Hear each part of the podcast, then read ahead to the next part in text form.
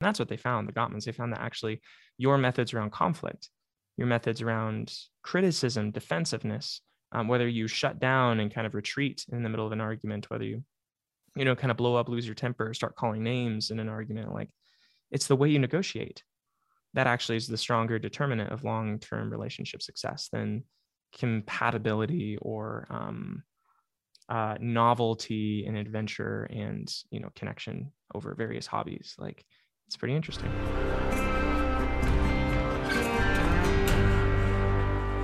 Boom boom boom. Guess who is in my waiting room? Never done that before but what the heck?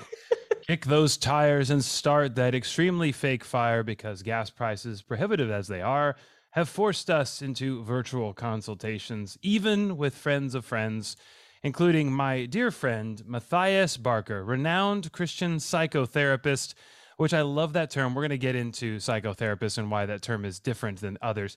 Uh, he has grown to incredible. He is Instagrammus, if I can actually make that a word. Wow. Um, he has been on uh, TV actually, uh, as actually someone who's been consulted by leading authorities. Uh, also, just a genuinely great human being, a rare trifecta that you find in a human being. He has rocketed up the top of the TikTok and Instagram charts, if that's such a thing. Wow. And now he is basically, uh, he, he and I are essentially identical aside yeah. from he's more well read and has 5,987,000 more listeners and followers than I do. Please welcome to the virtual campfire my dear friend Matthias J. Barker. Such a warm welcome. I feel so flattered and I'm so excited to meet this Matthias Barker you're talking of. This is great. well, yeah, that's sort of a, yeah, I guess so. Matthias also struggles with multiple personalities, so he has very famous ones. So, um, no, but we shouldn't joke about that. It is a serious thing. Uh, we have limited time today because let's face it, uh, the world is full of chaos, and Matthias and I have to go deal with it. However, in big updates in Matthias's life, um, there is you have a new client that you brought into the house since we last talked yes, the little the little one. Um, my wife is pregnant. Uh, not not a client. I think my children my children will decry having a therapist as a father. Um, that's but, true, and you don't make money off them. They will actually drain you, yeah, uh, financially. so this more of a yeah, more of a charity. You you brought in a cause. so. Yeah, hopefully they don't feel like a client, but um, yeah, we have a little one coming in August. Little boy. It's our it's our second, so we're pretty we're pretty stoked. Life is good right now. Oh, I was saying last time we last time we met on Kind of Christian for you listeners out there uh-huh. who enjoy my theological waxing on our other podcast. Uh, you had not welcomed the new addition to your house yet. So how is fatherhood? Yeah, just celebrated a year uh two wow. days ago. Amazing. How about that? I know time flies, huh? It's been a long time. Yeah. So our first um, little girl, her name is ada Um, she just celebrated a year old um, two days ago, and we had a big um, assortment of charcuterie plates that she did not partake in, and balloons, and and uh, it's so funny. Throwing a birthday party for a, a one year old is so much more about the adults, I guess, than than the child. Aside from them getting to eat the cake at the end but it was pretty fun. we had a good time with it. There's yeah. actually there's a Seinfeld bit on that where he says your first birthday and your last birthday are actually the same. You're sort of not really present. You don't really know what's going on. They put cake in front of you. They invite a bunch of people which you don't recognize, and they say these are your friends. Welcome them to your birthday party. So awesome. that's like, that's really I think encapsulates encapsulates it well. Yeah, but fatherhood's so, amazing. So I mean, what's yeah, the, what is great. the take home? What what are you surprised about with fatherhood? And um, you know, what do you, if there's such a thing is, uh, maybe not miss is the, is the right word, but what do you appreciate more now that you have a child? Mm-hmm. Yeah. Well, I think I got the advice early on from a good mentor that just said that, Hey, you know, I, I called the mentor asking, I was like, what are, what's your advice on fatherhood? And he's like, you don't need to be worrying about that for the first couple years. Just don't even think about it. What you need to worry about is making sure your wife enjoys being a mom. Yeah. For the first like couple years, you're just focused on making sure your wife enjoys you know being a mom and you're not imparting all these philosophical lessons you're not trying to instantiate all these habits and hmm. you're not doing bible studies and having him read homer and aristotle you're just that's your two you know you're just uh changing diapers and making sure that baby's doing okay and living and not getting a diaper rash and you know like it's uh it's pretty mundane glorious stuff. And uh and so really the primary focus like if you're thinking about like okay what kind of family do i want to build? What kind of habits do i want to build? Like what is the actual like um the qualities of family life has a lot more to do with your spouse actually in that first couple of years. Because um in terms of your child it's not to it's not too deep and philosophical which which i thought was it's like self-evident advice but once it hits you it's like oh it really does help you kind of prioritize stuff. So when when baby got here i was just really focused on paige and really making sure she was having a good time. So that and that uh that was a great choice. I think that really you would advise other future parents. For those with little ones on the way you would say this advice has proven true. Yeah yeah i think so. I, I think it's been good. So it's Excellent. um i think even with second you know babe coming into play. It's it's kind of same strategy. I'm not again etta is not really even talking. She has a couple words. She has like she can say hot which is kind of funny. Um when there's like a hot like uh, cup like every every morning we drink coffee and she's always reaching for the coffee and we're like no no no hot hot. And so now now when we have coffee she'll look over and be like oh hot. I'm like yeah yeah hot so she and, likes uh, the song "Hot Hot." And for our listeners, so she's actually not downing coffee. Um, you know, it's actually funny. My uh, when I was a little child, uh, you know, a few years ago, my parents gave me coffee, what they called coffee, and it was like four fifths milk and like a few drops of coffee just to give it a sort of a latte flavor, and it was called hot. Yeah, and that's what it was. Because I would just say that, and I had a little plastic cup, and mm. you know, you put enough cream and sugar in anything, it's marvelous. Um, oh, so yeah, that's amazing. That's um, and then what do you miss, uh, if anything, or what do you appreciate more now that you're in the sleepless uh, and you know parental, you know, different side of the of life? Do you uh, do you have an appreciation for things from the other seasons? Yeah, well, I don't know. I think I'm in a uniquely fortunate spot where Paige and I were married for almost nine years before we had kids, and so wow, um, I didn't know that. Yeah, yeah. So we got we got married real young. She was 19, I was 20 and and so we we had a lot of time just like go out to eat and go to movies and enjoy i don't know like being just uh childless and all the fun so you you, you couldn't legally drink at your wedding? Nope but i drank on our honeymoon in mexico because 18 is the law there. So that was actually my first drink was it was uh, in mexico. And i got like a double of some jack and tried to drink whiskey for the first time and it was gross and did not like it. And then i just ate pina coladas for the rest of the time so, Ooh, all right. Well, there you go. That was that was my 19 year old experience. I'm curious. You know, people all the time. It's funny. I just saw a post on this on Instagram, which is perhaps eerily prophetic here. When you get married that young, did everyone around you say, "What are you doing? You're too young"?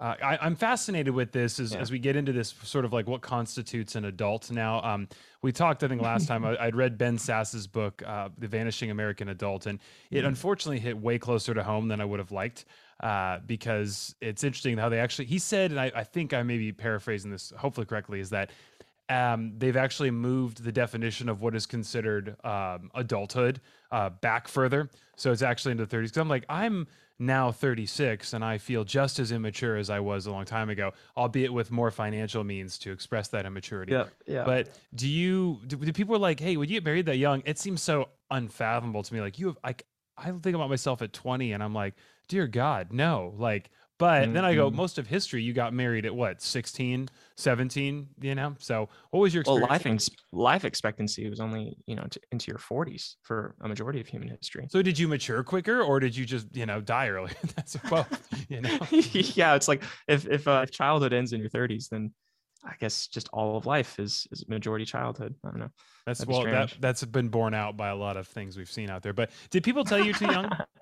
yeah yeah for sure. I mean and and in some ways they're right but like uh, most of the people that we knew our friends who kind of followed suit and got married kind of right after freshman year of college in that 1920 world most of them are divorced now. Not all but most of them are. Really? And and i mean it makes sense. It's like you know you don't really know who you are at age 19 or 20 and the process of change that you're going through from ages like 19 to 23 is just so drastic. Like you're likely going to have, if not an entirely different worldview, um, very, very different sorts of values and very different sorts of hobbies. And, you know, you, so you could think of like the trellis that you build your relationship on when you're 19, the, the things that are important to you, the things that you do, the music you listen to, all those kinds of things. That trellis is getting completely swapped out and changed and altered um, you know, over the course of your early 20s to where you're probably a very different kind of person when you're 25. So the you know, if you were being cynical, you could just say, well, you know, you better hope that that you like the person that they turned into um, at age 25 because that's who you're kind of you know hitched up to i don't think it's that cut and dry i think that paige and i both really had sturdy values in our faith and and um, we grew up in a pretty similar uh, I don't know, childhood experience, growing up in youth group and growing up with parents who hold really similar values. And, and uh, so a lot of those core things that really animate us uh, were in place and stayed in place, you know, kind of throughout our early adulthood. So that helped. And then, I mean, on a personality spectrum, we're, we're pretty similar in a lot of categories. And, and even as hobbies have changed and styles have changed and um, our jobs look different, you know, kind of moving through everything, we, we stayed pretty close, you know. And I think uh, you know, the Gottmans did interesting research on this. Oh, love Gottman. Yeah, so they they looked at okay, what's the better predictor of of um, marriage stability? Is it you know the the habits that someone has at the beginning of a relationship or like the deteriorating effects of time? Because you could theorize that like eventually you're going to get bored of each other. Eventually you know you're just going to kind of turn into these different people. Like i was saying that cynical view of just like you're going to have different hobbies potentially different values you know later on in life than you did early on.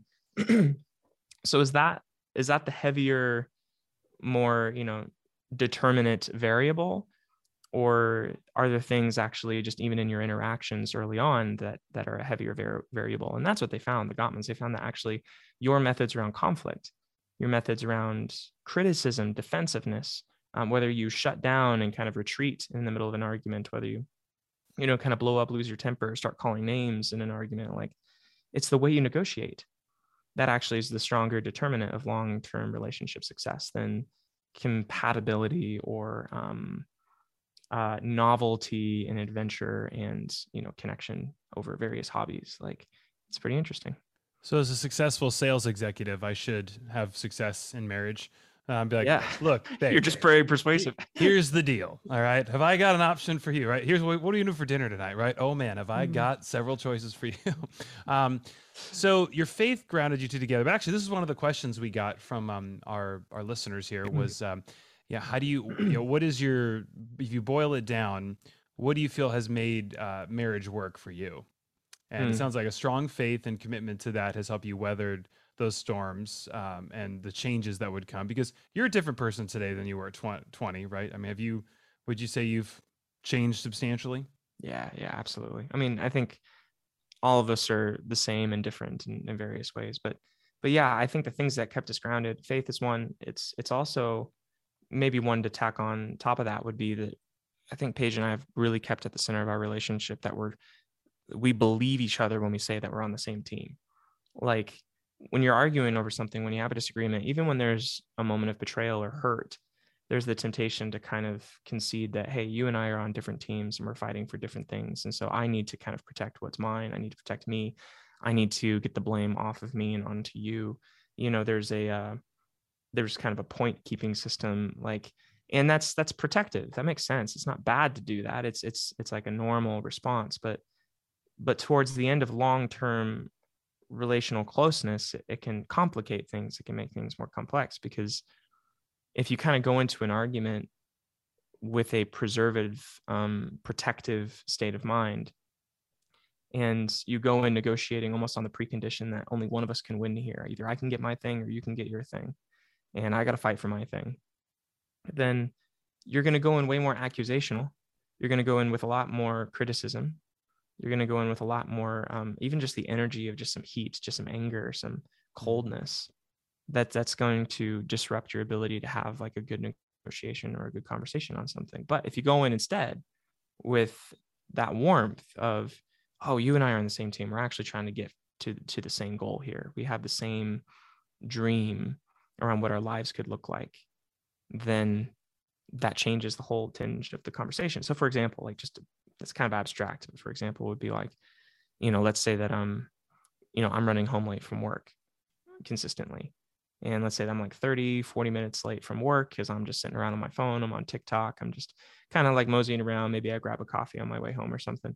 And then, um, you know, Paige is maybe frustrated and says like, "Hey, I'm here alone with the baby." Like, you know, there's a lot of different ways that arguments could do- go down. You know, if she went in like essentially he's being selfish, he doesn't care about me and my time. He just thinks that I'm just over here as like, you know, glorified childcare where he can kind of go around and do whatever he wants with his life and then pop in when he feels like it. You know, if that was really the underlying belief, then that's going to set the tone for the conversation. And she could come in, you know, really hot and just say like, "Hey, Matthias, like, I'm like, oh, finally decided to show up. Like, welcome home. Yeah, you want me to cook you dinner too? Like, there's a there's an underlying great to be home. yeah, like there's an underlying anger and criticism that's it's going to make it near impossible for us to actually negotiate. If anything, I'm just going to try to appease her just to get her to stop being so angry or stop yelling at me. And so then I'm just going to like her best case scenario, if, if she came at it from that point of view would be um, just to, for me to appease her. But instead, if we kind of acknowledge, no, we have the same goal here, like my guess is that if Matthias knew how tired I was and and really kind of the laborious nature of caring after like a one year old all day long and and that I haven't been able to go to the bathroom by myself all day and that I haven't even gotten a shower in yet today or that I am trying to cook and watch her but she didn't take her nap and so it's been really like if he, if he knew the context of what I'm actually dealing with then he would probably be moved and and want me to flourish too. Like and, and so there's almost this underlying assumption that like oh like he cares about me he loves me. And if he really understood then then he would value and we'd actually probably reach a similar conclusion. And so coming in and be like hey like um hey just want to let you know about kind of what my day's been like. This has been really hard. It would be so helpful you know for you to come home 30 minutes earlier an hour earlier so that i can get dinner started so that i can I don't know, just even get a little bit of time for myself because I just feel so exhausted. And when you're home late, it's like I feel really fatigued and really tired, and mm. and I would feel so supportive, so so supported if you know we agreed upon the time when you would be home. So I know when to expect you. So I, as I'm kind of managing the household, like I know that I know when you're going to be home. It's going to set a totally different tone. For sure. The irony of this example is that you have had phenomenal success on TikTok through consistency. And so uh, if you were 30 minutes late and you were posting on TikTok, you could, how am I speaking? I'm making a living here. I got to be on TikTok. I don't want to sit there and swipe right on dancing pictures all day, but I'm doing it, you know? So there's a, I, yeah, I'm working. Yeah. yeah. I'm working on TikTok. Also, shouldn't have that coffee later in the day. Could keep you up all night, but you're going to be up all night with a kid anyway. But no, that's interesting. I mean, it's, it's interesting. So you're talking conflict resolution. Actually, I read, I forget if it was, Gary, it was Gary some one of the two big Christian authors on uh, it was called The Sacred Search, and it was on finding um, a mate. But he had four criteria that he said you need to rate someone you're with. You need to actually be as critical as you can be. Like if you're considering them for you know long term mm-hmm. yeah. a long term right. merger, you know.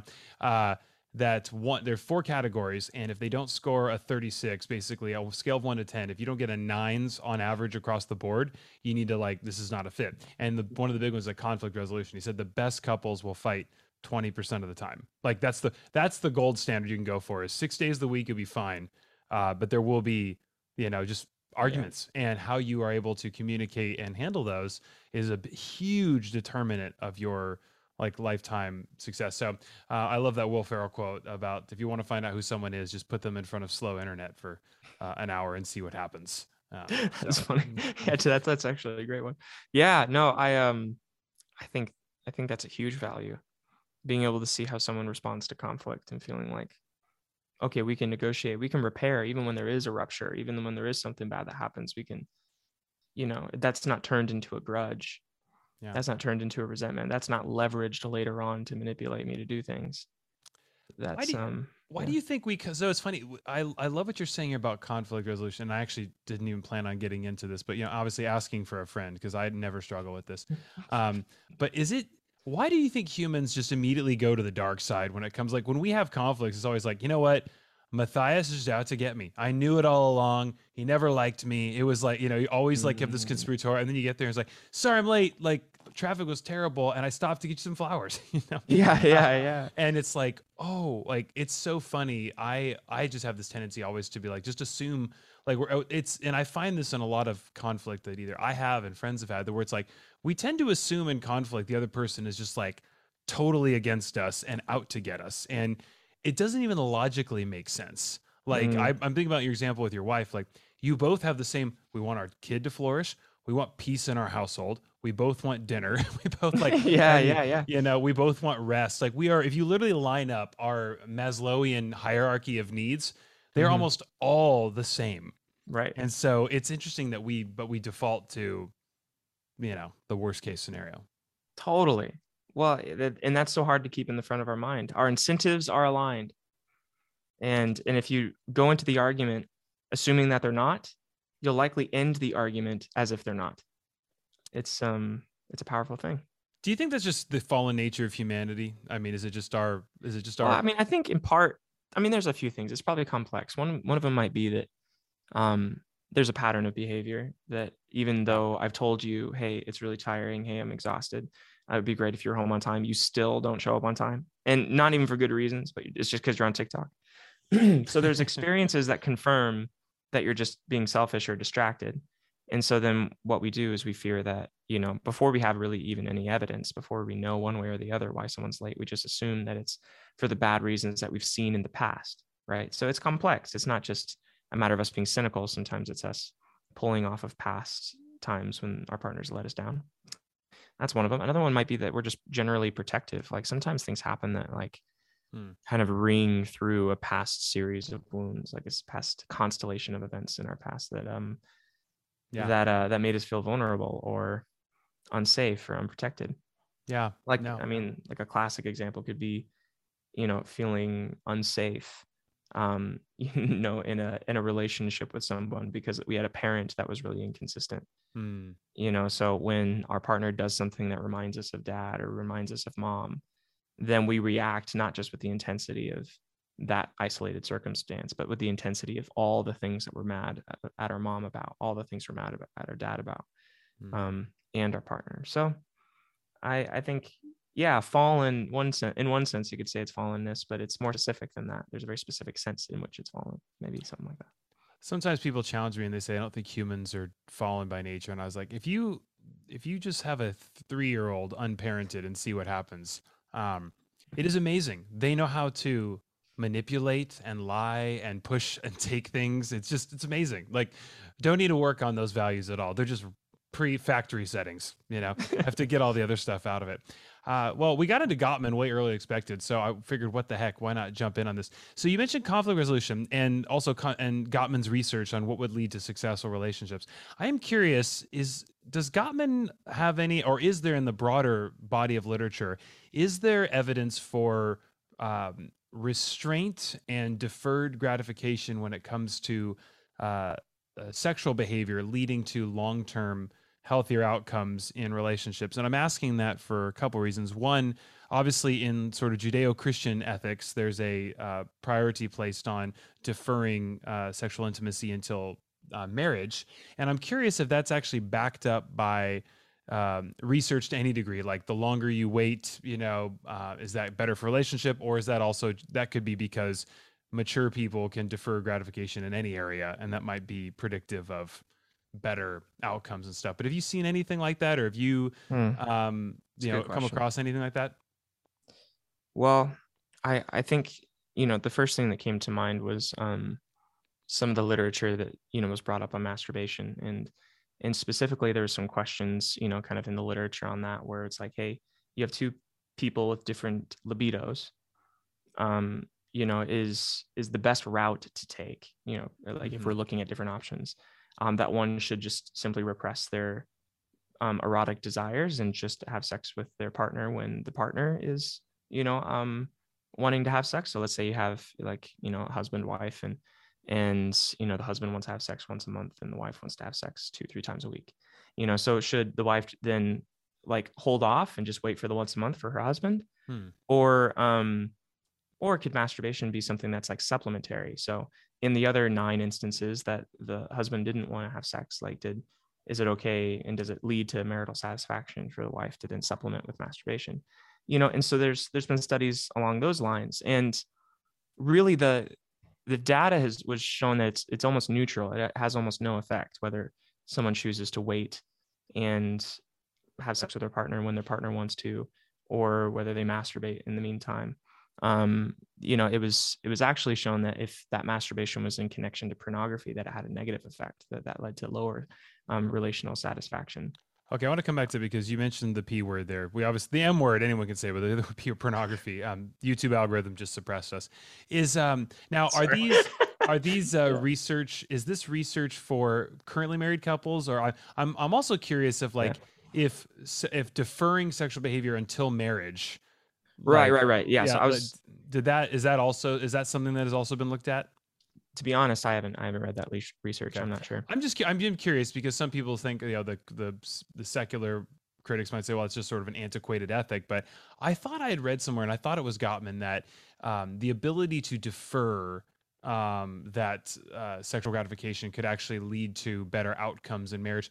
My first instinct on that, though, um, aside from a, a, a Christian perspective, would be well, mature. I mean, that's the test of maturity in all humans, right? Is the ability to delay gratification um, and mm. kind of put that head. But um, yeah, I might not put it at the feet of delayed gratification because I what I was going to loop around to is with the Gottmans when, when they kind of approach this around different libidos within marriage, um, different desires of how often we have sex. It was mm-hmm. the thing that led to the satisfaction in the relationship was less how similar the sex drives were or you know who had the higher or lower. It was more the communication around sexual connection. And it was do we know how to negotiate? And that actually ties back around to what we were saying. It's like do i believe that you actually care about me and want the same thing? Because i mean you could you could uh, assume uh, that hey my partner is just essentially doesn't care about me. They don't care about physical connection. They they would rather you know they just think of me as a roommate like you can go in with all of these hypotheses or you could go in being like i mean they probably understand that i'm a sexual being that that has a different drive than them but if if they could have their way that um, I guess they would want me to feel satisfied and happy. Like mm-hmm. if they hmm. could just pick, I'm sure if it was the pick between me being miserable and and you know just sitting here all anxious and you know like, like and then frustrated, or you know me feeling connected and warmly attached to them, that they would prefer the attachment. And so then a conversation looks something like a negotiation of okay, I don't want to have sex several times a week, or I do want to have sex every single day or something. Let's find something that we're both mutually content with. And then, and this is really important, we both consensually agree that that's the method that we're going to take. So whether that's um, we're going to have sex once a month, but then I'm going to masturbate intermittently, or um, we're going to have sex two or three times a month, and I'm going to wait and or I'm, I'm going to restrain my sexual activity purely to connecting with you. Um, you know, there's that that negotiation could actually look really flexible. That wasn't the determining factor, is what they found. It wasn't what they landed on. It's how they negotiated. That was the important part. And that comes back to these methods around criticism, defensiveness, stonewalling, withdraw, um, contempt. Hmm. It's like, do you know how to have a conversation about what's valuable to you and what matters to you? And then do you know how to communicate that with your partner in a way uh, where you maintain good faith, where you get maintain that we're probably after the same thing here, even though we're different people and that was the factor. Um, some always comes that, back to communication, huh? Well, I mean, and there's a couple other things I was I was going to add too. So the Gottmans also found that the people who had the happiest sex life made sex a priority. So there there had to be an understanding that that it mattered, and and uh, and that was actually protective um, against sex life declining or becoming less satisfying in times of life that um, typically a sex life kind of tanks you know so like around children childbearing age or um, around illness or chronic pain you know life events that aren't really controllable like i mean i guess you can control whether you have kids or not but uh, normal seasons of life where you know once sex life takes a back seat do you have conversations with your partner around how do we within this new context um, express physical intimacy sensual sexual intimacy together um, the the styles of communication and the priority of that communication was protective in maintaining a good sex life. So I guess that doesn't really touch on premarital sex or that connection. I, I guess I haven't really looked into that, but I know that when it comes to having satisfying sex life, those are some things to think through. Wow. No, that's fascinating, man. You know your stuff. That's um so make it a priority. That's um yeah. yeah. All right. So you, you brought up uh, pornography, which I'm just I, I'm I was gonna say I'm curious about. That's sure. There's no proper context there, but hey, man, I, I don't judge you for being curious about pornography. Well, no, I'm. I, it's funny because I obviously, um, you know, I, I'm curious as a as a Christian psychotherapist. So, if you divorce the moral arguments um, from pornography um, and just say, look, if we look at it as purely from what is available to us in scientific literature, what would, from your opinion and perspective, what is sort of the consensus um, if there is on pornography in general as in i'm i would say in context of mental health and human flourishing uh, and maybe you want to throw in human relationships are part of flourishing Um, I would love if there was a consensus. That would be that would make so, it so, so there, simple. So there isn't. There's a lot of mixed science. there's so much. Yeah, there's so many mixed opinions. And I would say, like, I'm not a Christian psychotherapist in the sense that I advertise myself as a psychotherapist who uses Christian modalities or Mhm. Christian interventions. I'm a I'm a Christian, comma, and I'm a therapist. And Right. so, you know, for my clients, um, I, I don't maybe impose like the moral dynamic. Right. I don't bring that into the room. And so, really, like when if my if my client, for example, like is you know viewing pornography, I, I don't bring that up unless they specifically voice Mhm. that they would like to stop or maybe this is a problem in their marriage and so they want to you know consider it. And so, I take a pretty neutral view, you know, as a clinician, even though privately as a Christian, I, I hold a moral perspective on pornography not being Mhm. you know advantageous. But you know you could think of in the psychological realm and the data and the science of it you have a few different perspectives. You have perhaps like um like a postmodern perspective that really has taken like a sex positive and um you know sex positivity even through the lens of feminist modalities you know that that really look at the empowerment that pornography can bring um not just to the people that view it but for the women you know the sex workers that um, perform it. And so there's there's a lot of theory around how that is actually a liberating act and that it's something positive not just for the people married or not who are viewing it but for um, the existence of that as a type of media. So there's there's that perspective.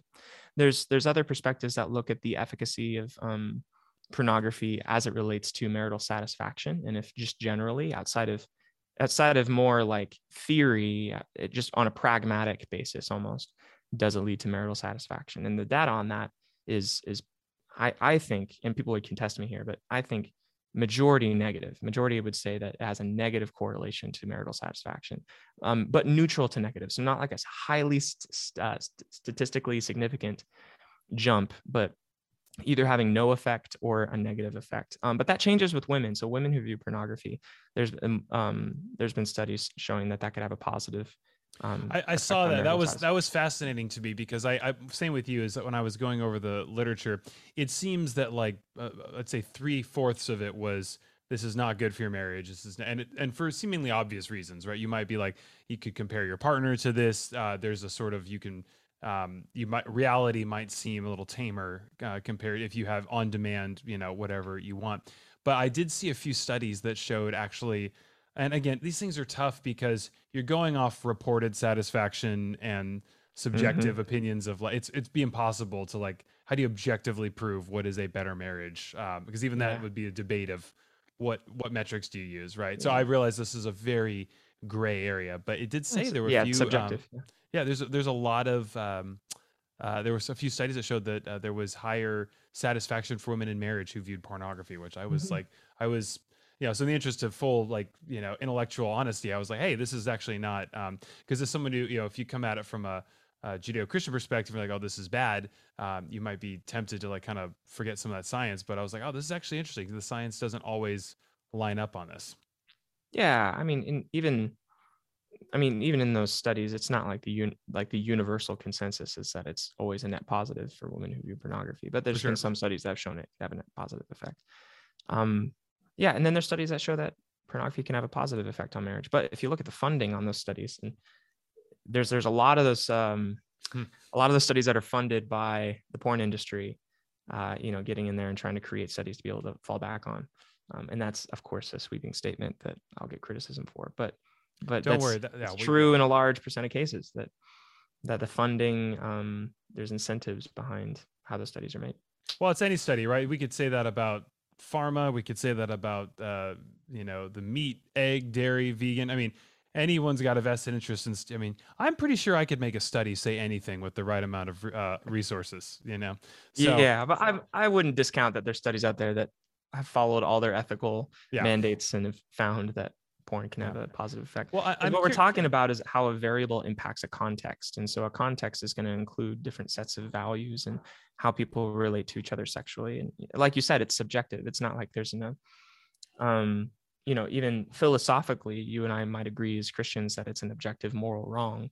That doesn't mean that that that's how it functions anthropologically within society or psychologically within society. But Oh no, for sure. Yeah. That's actually one of the things that, like, you know, because generally speaking, I, I find that many of these sort of biblical precepts or Christian precepts do tend to function anthropologically well like being generous does lead to better social outcomes and you don't do it because of that but you just find like oh yeah if you mm-hmm. live a life of quiet if you're peaceful patient joy kindful joyful kind and uh, you give generously and you are have a perspective that this is sort of a fleeting life and that there's more to come i mean there's just so many benefits it, it does seem to that's why I really appreciate Jordan Peterson's like uh, work as far as like mm-hmm. Christianity is sort of this utilitarian, like this does explain the human condition. Also, the human condition outlined is like, hey, we are, you know, creatures that are totally divine and special and amazing, and yet we really we have a, a big factory flaw that we uh, you know we embroidered. So I was like that that makes sense to me. But then you have these things where you're told, hey, this is this is not good or wrong.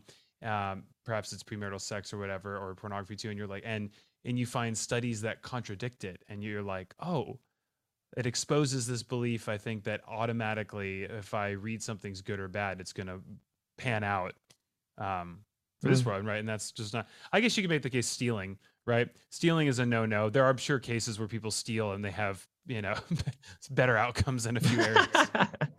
Yeah it's uh well i mean it's the difference and this is good because um a lot of psychological schools have narrowed in on this and it's the difference in in something called that contextual behavior science they call it the difference between process and content. And what that means is you could say okay as content is is pornography bad or good um, as a as a piece of content and you can give it a label as good or bad. Or you could say okay is the effect of pornography on this process good or bad?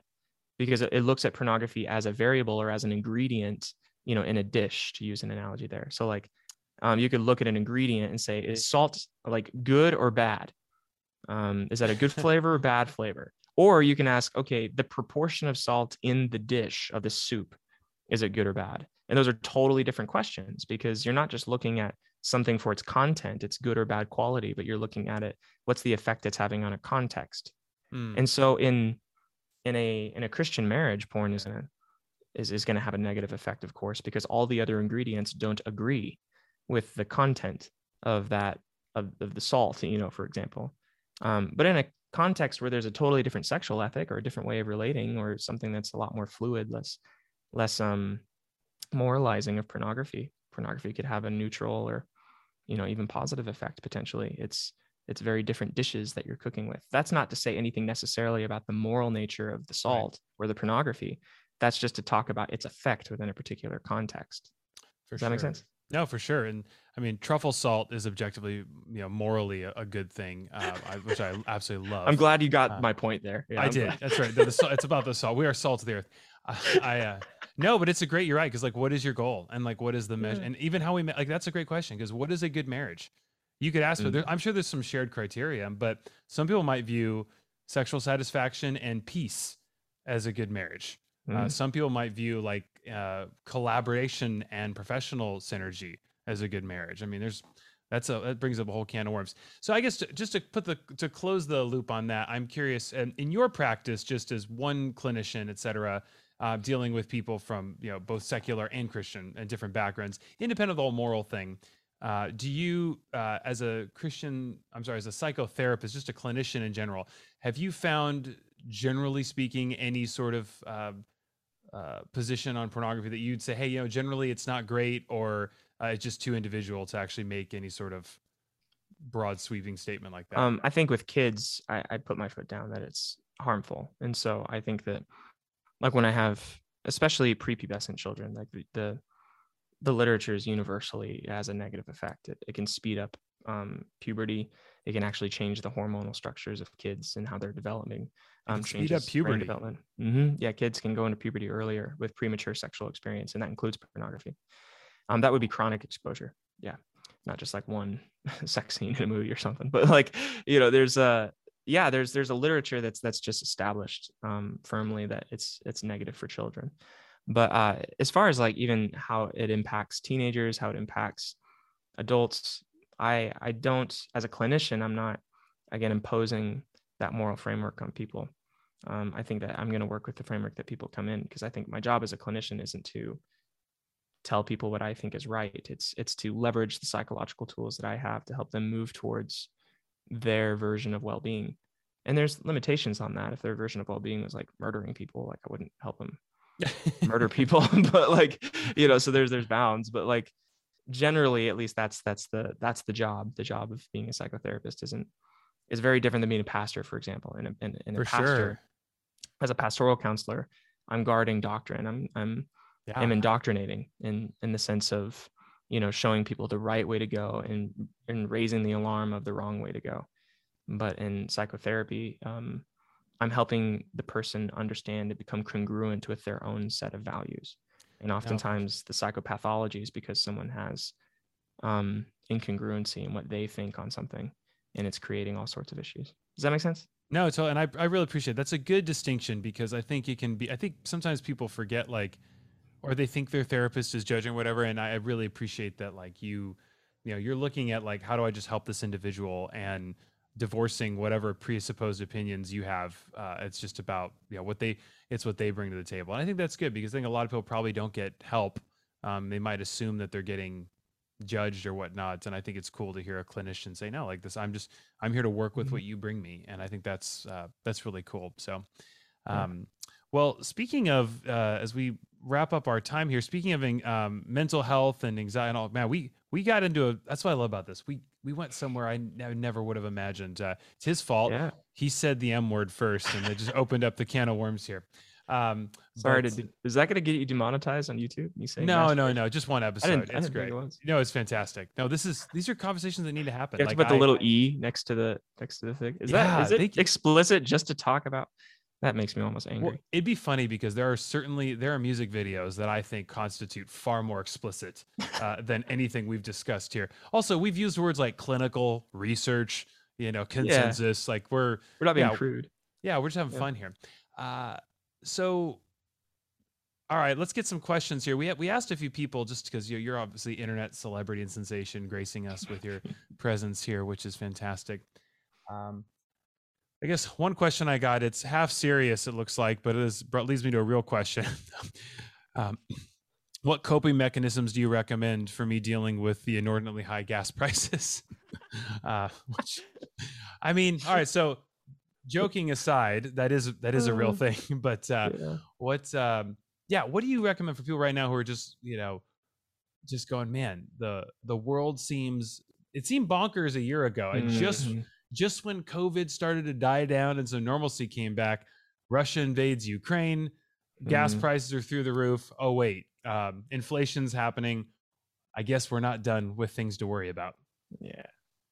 Well, I would say react to the catastrophes that are happening and wait to react to the catastrophes in the future until they get here.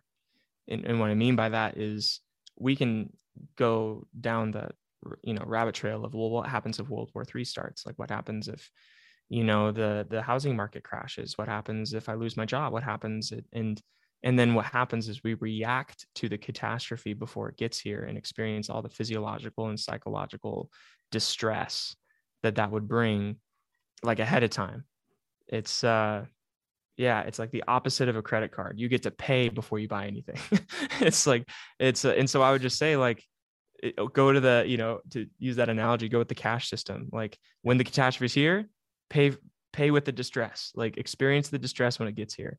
And that's not saying don't have forethought and be wise but you know there's there's so little that we can predict in this environment politically economically um that i don't know and, and this might just be me being naive but i don't know if, if there's any reasonable or logical steps that you can take in light of ukraine and russia like on a outside of putting some extra money in your savings account and i don't know like don't like I- you could think like oh i just need to go buy a bunch more bitcoin or buy gold or you know load up on gasoline tanks. Like i saw a tiktok of some lady like filling up trash bags of gasoline just like i don't know where she's going to put it i guess in her shed trash like, bags of gas. trash bags not buckets Wait, trash bags. liquid in trash bags? liquid in bag yep i don't know That- you know what? And that lady probably has more TikTok followers than I do.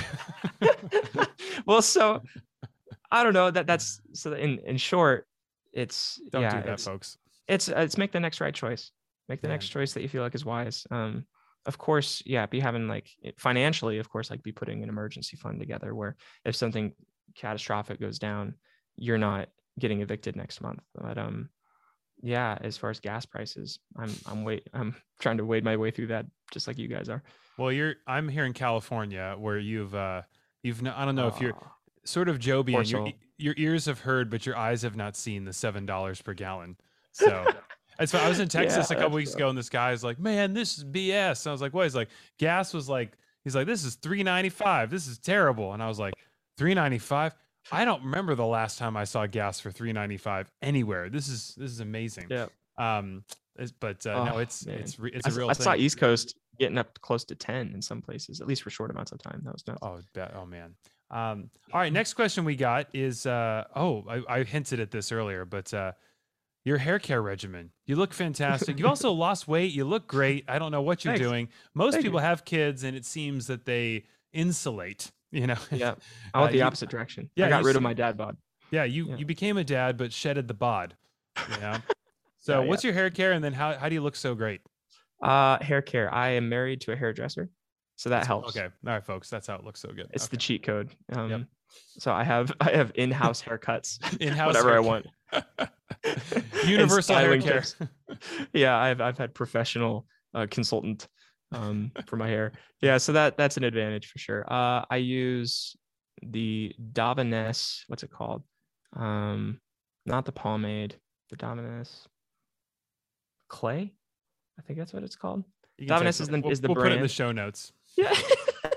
and then the clay. Yeah, I think it's the clay. It's it's great. It's uh it's what Harry Styles uses, by the way. That's what I heard. I don't I, I don't know if that can be confirmed, but Harry wow. Styles use, uses that as well. Well, so if you want the hair of Harry Styles and or Matthias Barker, it's the Davines stuff. Sponsored by no, it's not right. Hey, I'll call Harry right now and be like, Harold, this is Harold Styles. I'd like to speak with you. Um, next Yeah. question: What advice do you have for creators?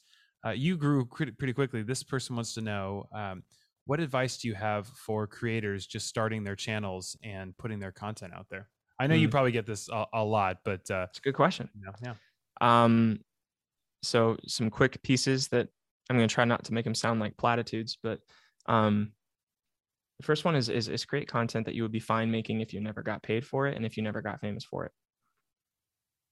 And that's kind of defeating the point of the question, I guess. But um, that's that's not just so that you won't get let down. It's it'll actually change the quality of your content because then you'll be making stuff that you genuinely feel creatively free to like make what you find is interesting and that you and that you like and then the market will assign value to that or not um, i guess. So like there's two there's two routes you can take. You can try to predict the market once and then become that or you can be a really rich and quality version of what you are and then the market will either find that valuable or not. Um, that's the crude options and then there's something in the middle where you do something authentic and then you're being strategic and you're looking for the best way to present that to people where the market can appreciate it. Um, whether that market is like an algorithm whether you're starting a business whether you're uh, artistic whether you're a musician whatever that's that's those are the only options is like do something that you like and that you enjoy um, or you know kind of anxiously try to predict what's next in the algorithm. Like casey neistat once he's a youtuber um, made this analogy that i liked and he's just like uh, yeah it's, it's like there's a spotlight going around on um, of like the public eye and it's always moving and you can be running after the spotlight or you can be getting ready so that when the spotlight comes towards you if it does you're like you're set and you're established in its quality. And so would you rather be anxiously running after the spotlight and then trying to build something once the spotlight is on you temporarily? Or would you rather be like doubling down on your stuff and really making it quality so that when the spotlight hits you have content and Hmm. on a practical note, um, I think it's actually advantageous to have a good nine months where you don't get much attention at all because it'll allow you to experiment. It'll allow you to make different things and to try and to fail and not feel like, I don't know, any great amount of discouragement from that or humiliation from that.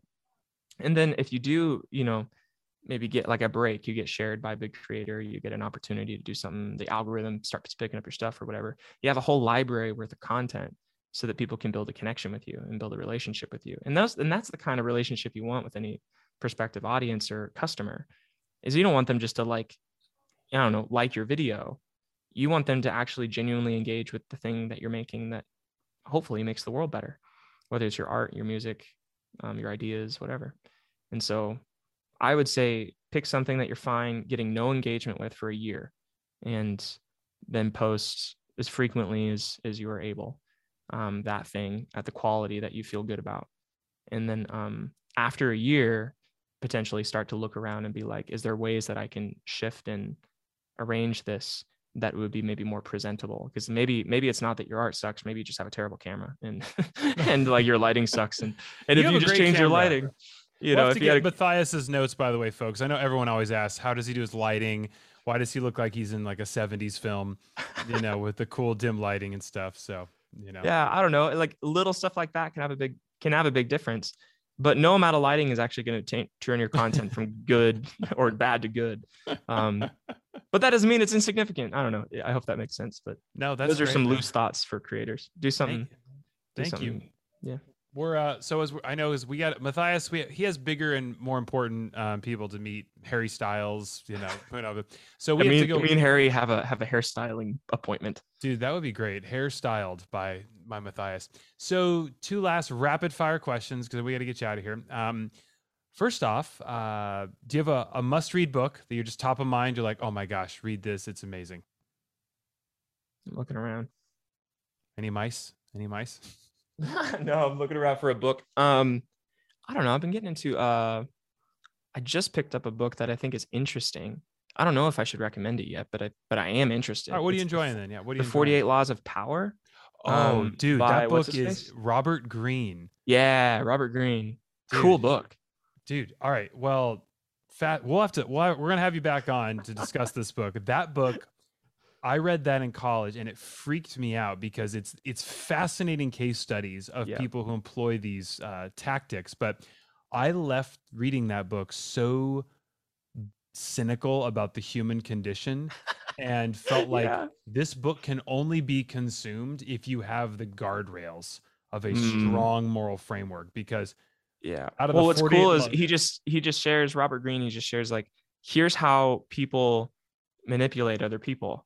Yeah. Um, not even necessarily deceitfully. Some of them are, but some of them are just here's how people gain power over others. Here's just patterns. And it's not even that he's recommending that you use them. right He's just like you should just be aware of them, so that when you see your boss doing one of them, you know that's what he's doing.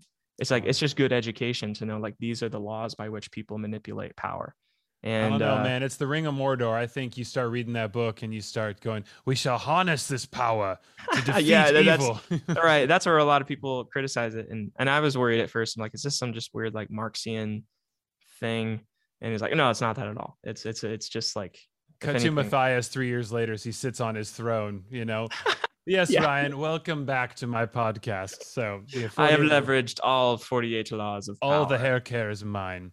Um, and then um, what are you working on right now? So we have you have we have we can connect with Matthias in so many ways. You've got your incredible Instagram, which I do have to give you a shout out. I told you this, but I wanted listeners to hear this. Uh, dear friend of mine had a terrible uh, family tragedy, and your video on grief, Mhm. um, in particular with moms, uh, just hit it on the head. And he made sure to pull me aside, and be like, "Tell that guy." He just really helped me. So Oh, so as a content creator, you need to hear Mhm. stuff like that. So just Oh, know your so work is warm. thank you impacting many, many people. wow thank Um, you that's so so- kind You can check out Matthias's Instagram if you're oh, you've been living in Fraggle Rock uh, and have not been able to. My older listeners will get that reference. Uh, you can uh, you can check out his stuff, but he's also got a podcast which is doing Yeah, yeah. phenomenal. I know because I have clients who advertise on it. So and Yeah. I've had a great experience. So you should run ads on it, guys. It's fantastic. yeah, Canopy's great. Shout out to Canopy. I like them a lot. I um yeah, the podcast has been fun. I've, I've just kind of launched season two, um, March first, and so I've been busy recording lots of episodes and doing interviews. What's the elevator pitch? If so, if I for listeners right now who are like, I am so tired of Ryan talking, I would like Matthias without Ryan. Uh, is that essentially the podcast? So give us. I'm so sick of Ryan. Yeah, because that's what everyone's thinking. Um, no, it's uh, my my tagline is moving towards what's meaningful despite hardship, and so it's a podcast on mental health. It's a podcast on lots of different topics in mental health, and and it's also maybe a place where I share some philosophy and and stuff that I wouldn't maybe outrightly discuss in like um like a therapy setting, kind of like what we're talking about. Because in a therapy setting, I take a pretty neutral stance, but but I make a case from a psychological point of view from a few for a few different things. So like I had episodes on on why you should get married, like why is marriage a good idea, Um, so that, of course, imposes some value judgments. But I, I took a psychological angle to it that I thought was interesting. I'm single, so Um, I'm triggered by this, obviously. Yeah, triggered. Trying Um, Matthias, okay? Yeah, come on, Ryan, get no married. refer- Um, Matthias has given zero referrals. So yeah, no blind dates. But um, I uh, I talked about like why you should want to have kids, like why that's a good thing. I think I don't know. So maybe responding to, um, yeah, I don't know, just some like things that I see a lot in in the counseling office that that are just maybe worth considering on a philosophical note. So it's a lot of psychological stuff. Some of it is um, some of it is philosophy, and then uh, yeah, like I'm doing one. I'm, I've been working on one right before this podcast. I'll keep working on it after this on masculinity and three different expressions of masculinity from different psychological viewpoints. And so that'll be fun and interesting. So yeah, that's my podcast. That's kind it's of called the Matthias J. Barker podcast. yeah Matthias J Barker podcast. Guys, That's me. check check it out, and it's actually doing very very well. I know because the ad rates are not cheap because it's doing awesome. So that's why you need to do it because it's amazing. Uh, anyways, Matthias, thank you so much. You are so smart and it is so fun. I find my lexicon increases with every syllable that you utter. Oh gosh. I feel so much smarter as a result of talking with you, and Mm. uh, I know that you blessed dozens of people around the world today by by tuning in. So, uh, but you're, uh, I, it's it's just uh, honor to know you and appreciate you um, beyond your hair. Just a great All guy, and I love I love- Absolutely. love, the work you're doing. Not many people I can dive into Gottman and pornography uh, and Robert Greene with. So thanks for Yeah, making for making for the record, we did not dive into pornography together today. That is not what we did. for anyone listening, that is not what took place on the record. Yeah. Again, he thank you. imposes no moral judgments, though. Yeah. So, as a clinician, he would just say, as a viewer, as a parent, viewer discretion is advised. yeah. yeah, All right, we'll send this episode to post and editing uh, real quick there. So, Mm, be great. badly dubbed. But, uh, anyways, guys, we've been listening to Matthias J. Barker on I Went Camping With. Check him out on all his social channels. We'll post in there. Matthias, thanks for camping. Next time, we're going to talk about that brain scan. Yep, love it. Would love to. Thanks, Ryan.